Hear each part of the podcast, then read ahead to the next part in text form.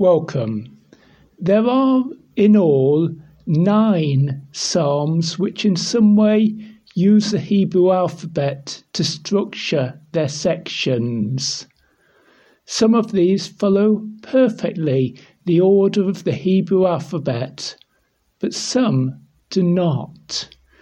And it seems to be a deliberate choice of the author of the psalm not to use the order perfectly. Let me give you an example. If I say to you using the English alphabet A, B, C, E, F, you are responding, aren't you? What's happened to D? And it seems as prominent in your mind the fact that a letter has been missed out as it is that the alphabet has been followed. Well, today we're looking at a psalm which follows only the first part of the Hebrew alphabet, and it doesn't even follow that completely. It misses out the fourth letter, which in the Hebrew alphabet is called Dalet. It's structured with each group of verses beginning with a particular Hebrew a particular Hebrew letter. So the first verse begins with the letter Aleph, the first letter, and the third verse begins with the letter Bet, the second letter, and so on through, as I say, only the first part of the Hebrew alphabet. What's happened to the second part? Well, there's a hint of that in the psalm which follows it. But first, let me introduce myself. My name is Keith Simons. I'm a Bible teacher from England. I present these talks, How to Understand the King James Bible. And to understand it, we look at the book of Psalms, a different section each week, verse by verse and word by word. Today, as I say, we're looking at Psalm 9, and I hope, all being well, that we'll be looking at the psalm after it in uh, next week's session. But Psalm 9 today, and it begins with one of these curious headings. It reads in the King James Bible To the chief musician upon Muthlabben, a psalm of David. Well, the Psalm of David is straightforward. King David was the author. The chief musician, a common title in the Psalms, it refers to the leader of the music in God's house, the temple. So this was for worship at the temple. And then the words which don't make sense to us in English upon Muthlabben, where the King James translators have, have simply reproduced the Hebrew characters in English characters and haven't attempted translation. Now, all sorts of explanations have been offered for this strange phrase, Muthlabben, and uh, I've seen as I've been preparing this talk maybe six or eight different explanations. And the one that most commentators usually settle on is that this was the name of an ancient tune. Well, what does Muthlabben mean in Hebrew? The Mut means death, and the Laban bit means to the son. So this tune, if it is a tune, is called Death to the Son or The Death of the Son. A strange title for a psalm. But I've put forward the idea as we've looked at these Psalms that these curious titles are not, in fact, tunes, that they relate in some way to the meaning of the Psalm. And so, Mut Laban, the death of the son, Mut. Where does the word Mut appear in Psalm 9? Well, it does appear. It appears in verse 13 have mercy upon me, O Lord. Consider my trouble which I suffer of them that hate me. Thou, thou that liftest me up from the gates of death, mut, death, the death of the son. And that's rather prominent as we read through the whole psalm, because David is recording how he was in a desperate situation with a fierce enemy who was trying to kill him. That often happened in David's life. But God is the God who lifted him up from the gates of death. The death of the Son. Well, we don't have the Son appearing in this psalm, but we certainly have David or the Messiah described as God's Son elsewhere in the book of Psalms. Take Psalm 2, uh, verse 7.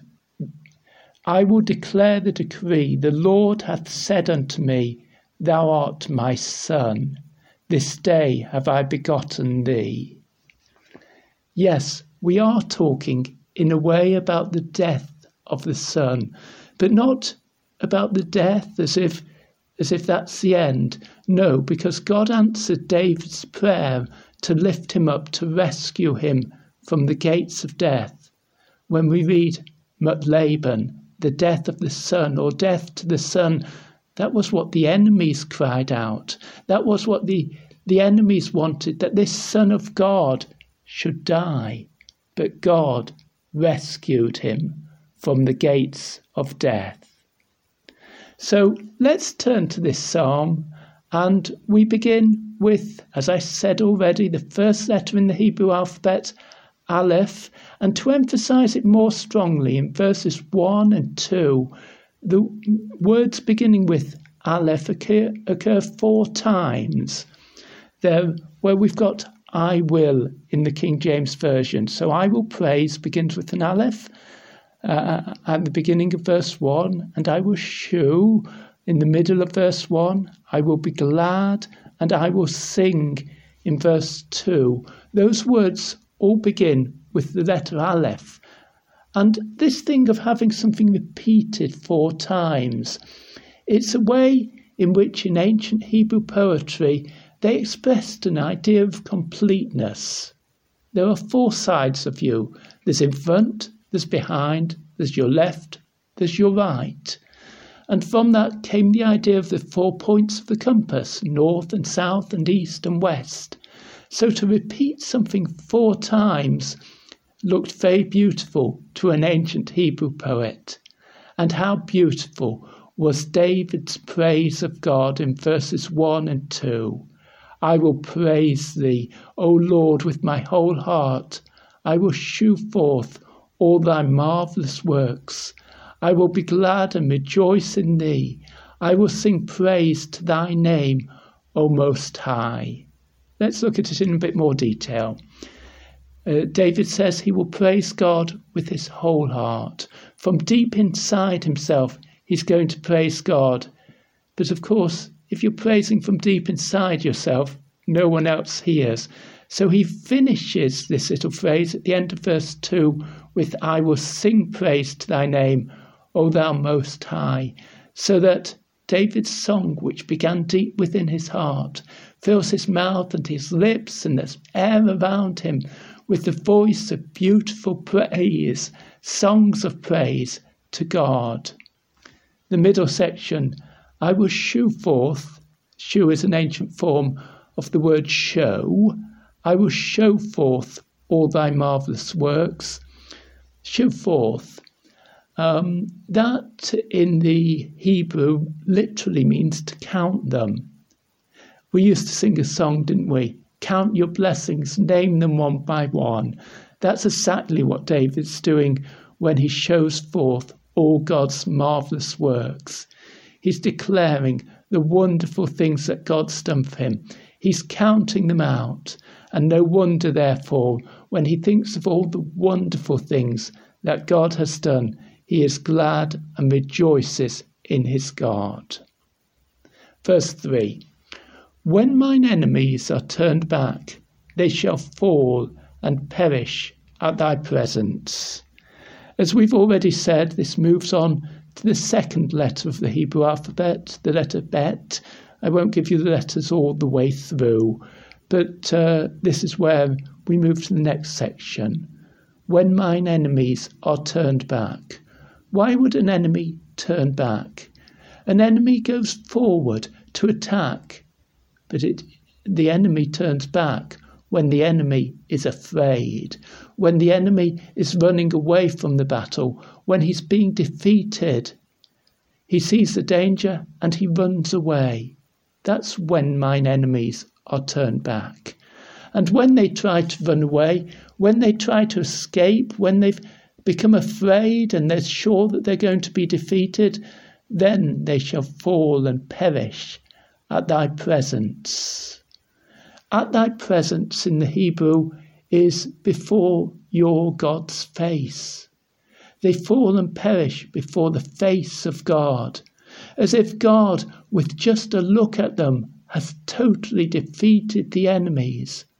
They don't just fall, they perish. Why? Verse 4 For thou hast maintained my right and my cause, thou sattest in the throne, judging right. Why? Because God is a judge. God is a judge who sattest in the throne.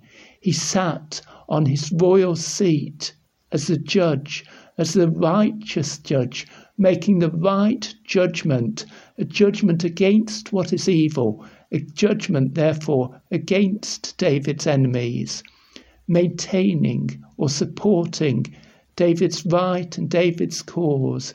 In other words, God took David's side when he acted as judge. He saw those evil enemies and he acted in support of David, a man after God's own heart. Verse 5 Thou hast rebuked the heathen, thou hast destroyed the wicked, thou hast put out their name forever and ever. The heathen, the nations, the nations that were enemies of Israel, God has rebuked them. He's spoken against them. He's declared that their evil schemes must stop. But we've got the heathen, that means nations, uh, the, the Gentile nations, the enemies of Israel. But then we've got, Thou hast destroyed the wicked. This is one particular enemy. This is singular in the Hebrew language. So where, is it, where it says, Thou hast destroyed the wicked, God has acted against one particularly evil and wicked man who rose up against David or against the Messiah and God declared the judgment against him, and this evil man was totally defeated. Who was this evil man? What's his name? Is it King Saul, or is it Absalom, or is it some foreign king? We don't know, because David declares, Thou hast put out their name forever and ever. That's the name of the heathen and the name of this wicked person. Thou hast put out their name. You've removed their name from the record. You've blotted it out of the book of life. It is removed, and it shall never be entered again in your book of life. You have utterly defeated this evil one. And then, as if to signify this missing name, David misses a letter out of the Hebrew alphabet we've had a paragraph beginning with the first letter, a paragraph beginning with the second letter, and then the third letter, but the fourth letter, Dalet, the equivalent of our letter D, has no paragraph, no section. It's not recorded in the psalm. It is intentionally missed out to record the fact that the name of this wicked one, this, the name of this evil man, has been removed. And so the psalm continues with the fifth letter of the Hebrew alphabet, the fourth letter having been skipped. Verse 6 O thou enemy. The enemy is that wicked one who we've heard about in verse 5. He is that evil man whose name has not been recorded. And David speaks as if he's speaking to the enemy and he declares why God has made such a terrible punishment against him that his name cannot even be mentioned or recorded. Why did God do that punishment? because that punishment was right for that enemy. O thou enemy, destructions are come to a perpetual end, and thou hast destroyed cities, their memorial is perished with them. What did that enemy do? He destroyed whole cities. He defeated uh, and killed all the people in cities. The whole city was defeated, so that there was no one to remember the dead, no memorial of those who had formerly lived in that city. What a cruel and terrible enemy! But his acts of destruction are now come to a perpetual end. His acts of evil, his great cruelty has come to an end, an end forever, not just temporarily, a permanent, a perpetual end. The enemy is defeated, all his power, all his schemes are put to an end because his judge is the Lord. Verse 7 but the Lord shall endure forever. God's rule never ends.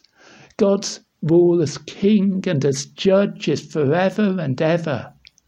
And God hath prepared his throne for judgment.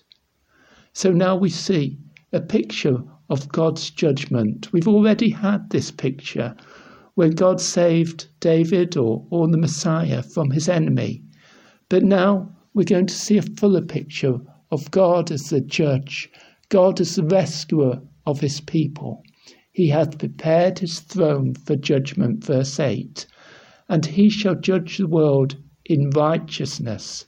He shall minister judgment to the people in righteousness, sorry, in uprightness, a word with a similar meaning to righteousness.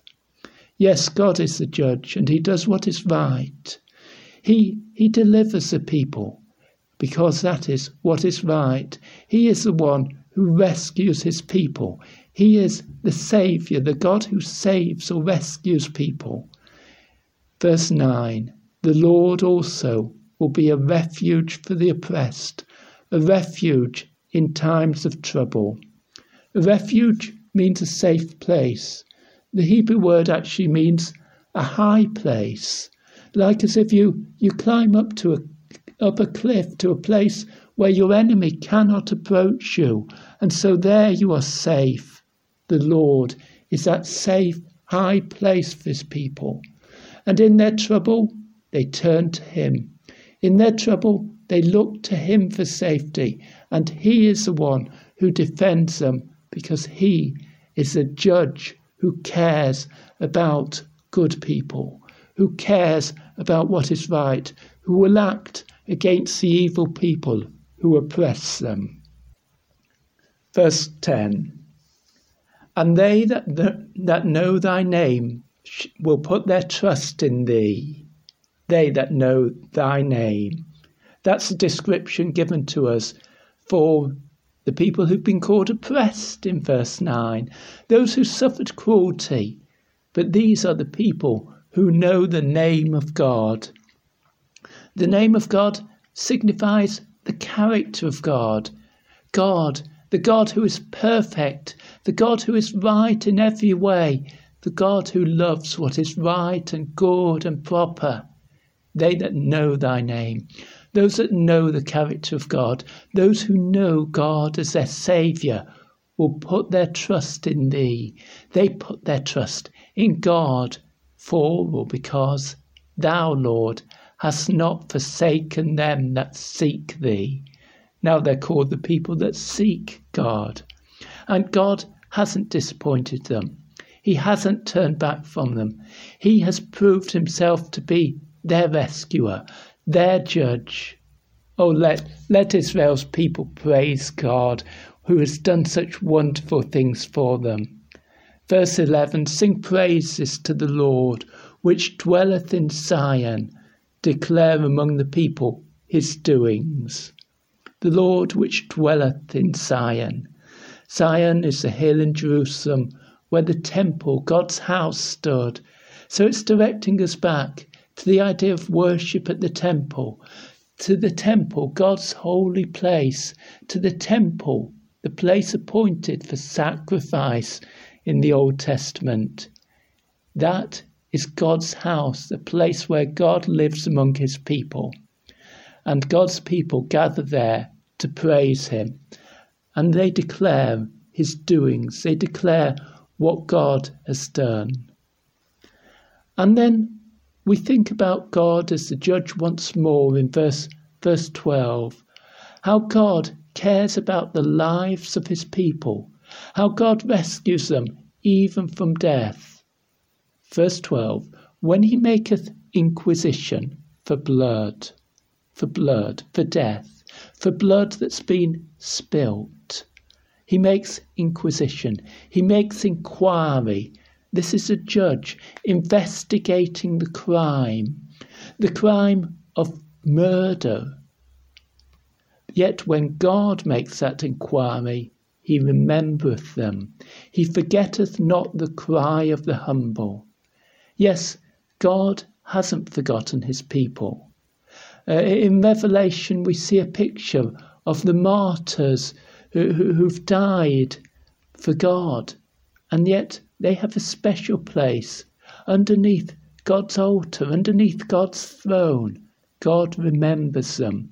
He forgets not the cry of the humble. Well, they could be called the humble or the lowly because they've suffered so much. But we know that God's people are often called in the Bible humble people because they're not proud people like the wicked people. They are the people who put God first. They care about God, and so God cares about them. And David, too, on this ground, claims help from God. He hasn't died like, like those who have suffered from cruel murderers, but cruel murderers have attacked him. They've taken him even almost to death, right up to the gates of death. But David praised his God. Verse, verse 13 have mercy upon me, O Lord. Consider my trouble which I suffer of them that hate me, thou that liftest me up from the gates of death.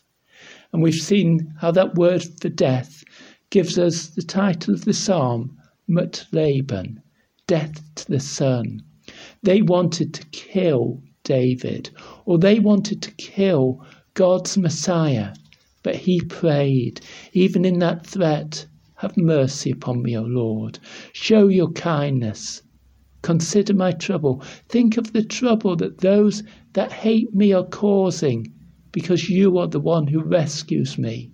You can rescue me from them, even though they take me to the gates of death, to the point where I'm almost dead. Indeed, as God's Messiah, the Christ saw, God could rescue him even when he'd been through the gates of death and raise him back to life. Oh, what a wonderful reason to praise God. And David declares in verse 14 that I may shew forth all thy praise in the gates of the daughter of Zion.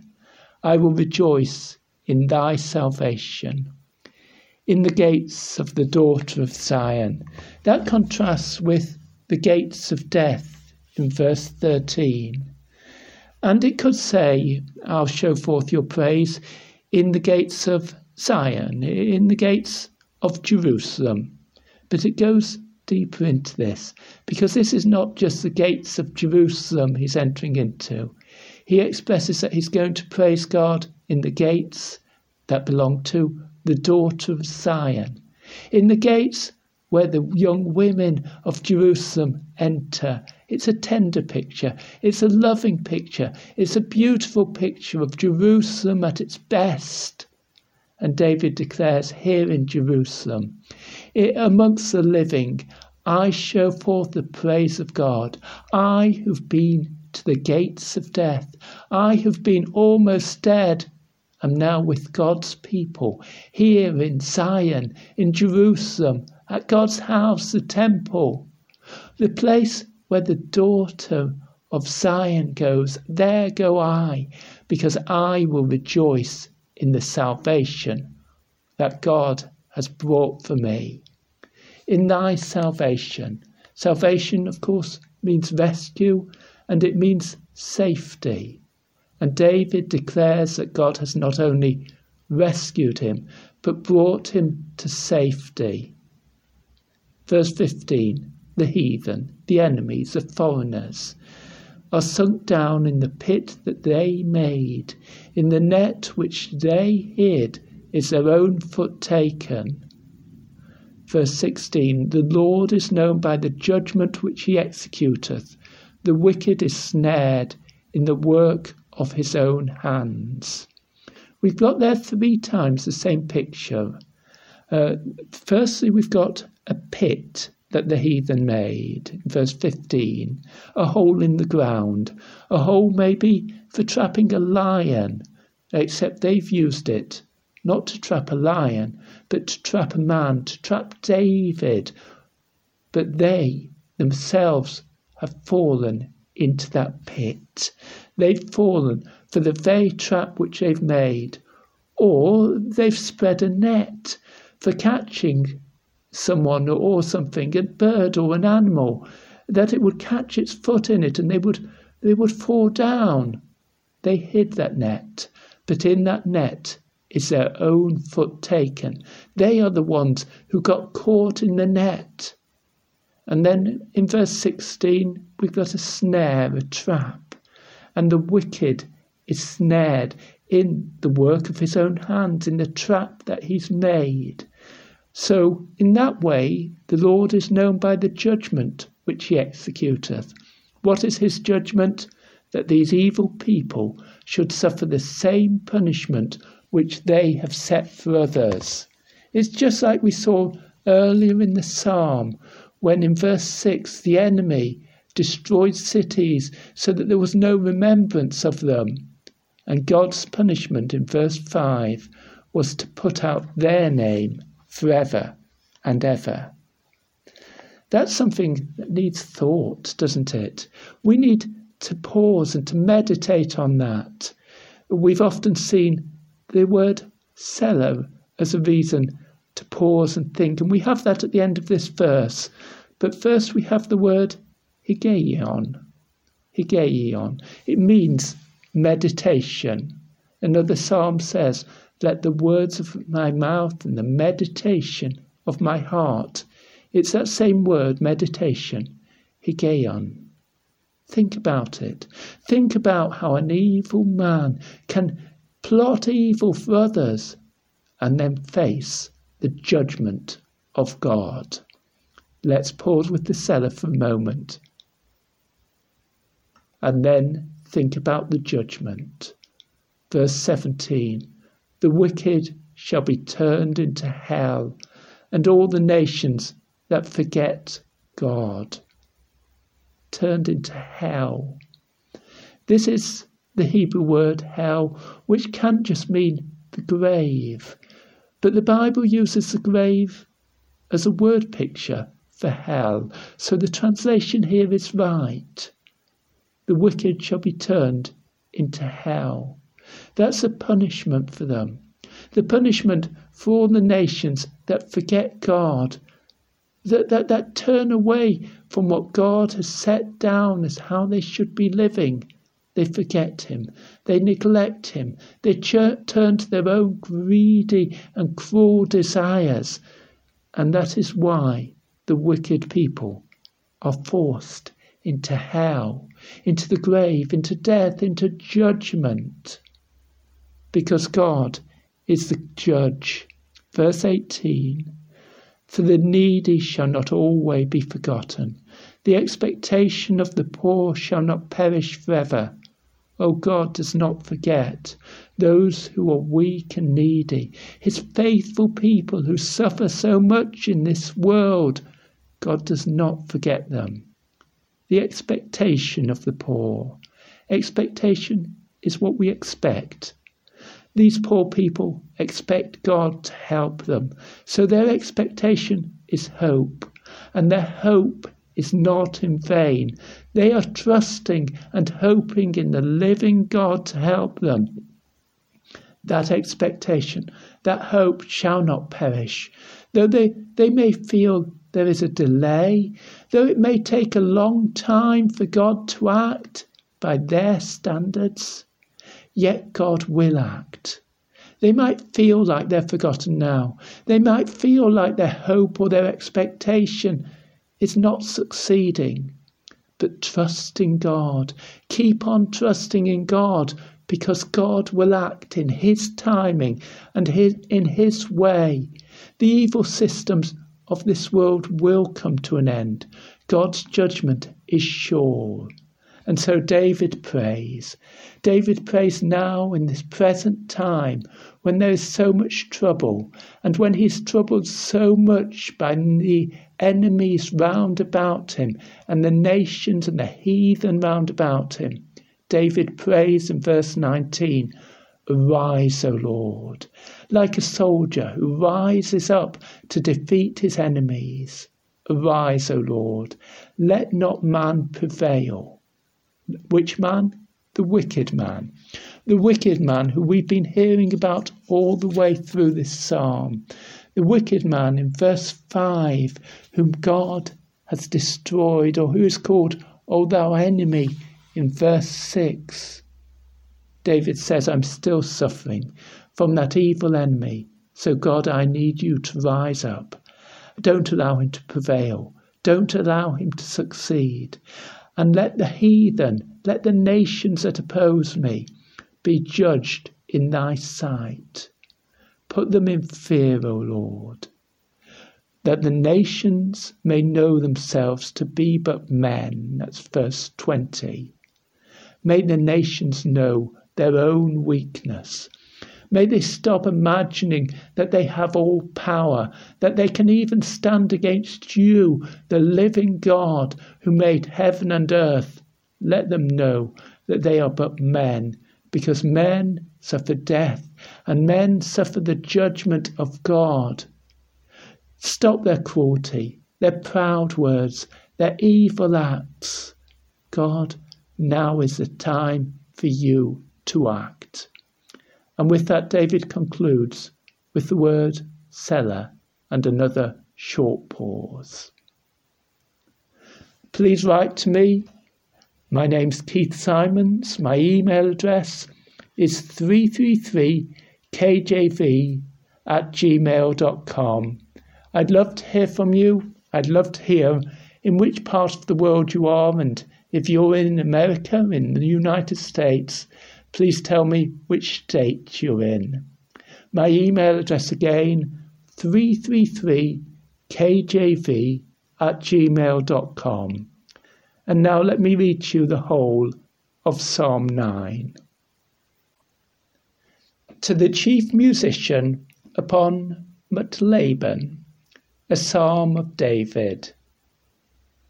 I will praise thee, O Lord, with my whole heart. I will shew forth all thy marvellous works. I will be glad and rejoice in thee. I will sing praise to thy name, O thou most high. When mine enemies are turned back, they shall fall and perish at thy presence. For thou hast maintained my right and my cause thou sattest in the throne, judging right.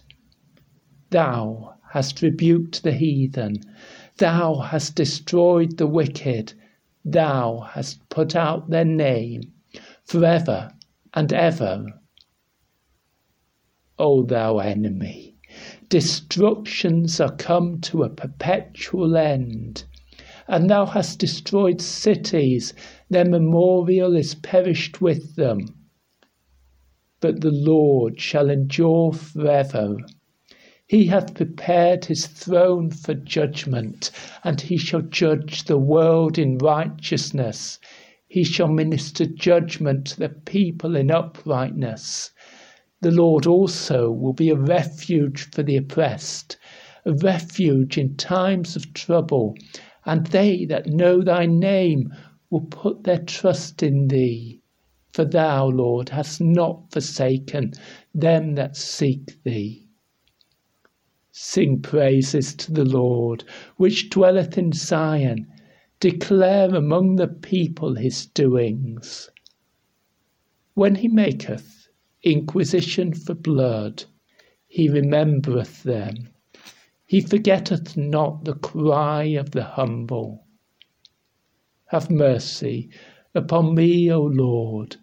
Consider my trouble, which I suffer of them that hate me. Thou that, del- thou that liftest me up from the gates of death, that I may show forth that all thy praise in the gates of the daughter of Zion. I will rejoice in thy salvation. The, he- the heathen are sunk down in the pit that they made. In the net which they hid is their own foot taken. The Lord is known by the judgment which he executeth. The wicked is snared in the work of his own hands. Higgaion, Selah. The wicked shall be turned into hell, and all the nations that forget God. For the needy shall not always be forgotten. The expectation of the poor shall not perish forever. Arise, O Lord. Let not man prevail. Let the heathen be judged in thy sight. Put them in fear, O Lord, that the nations may know themselves to be but men. Selah.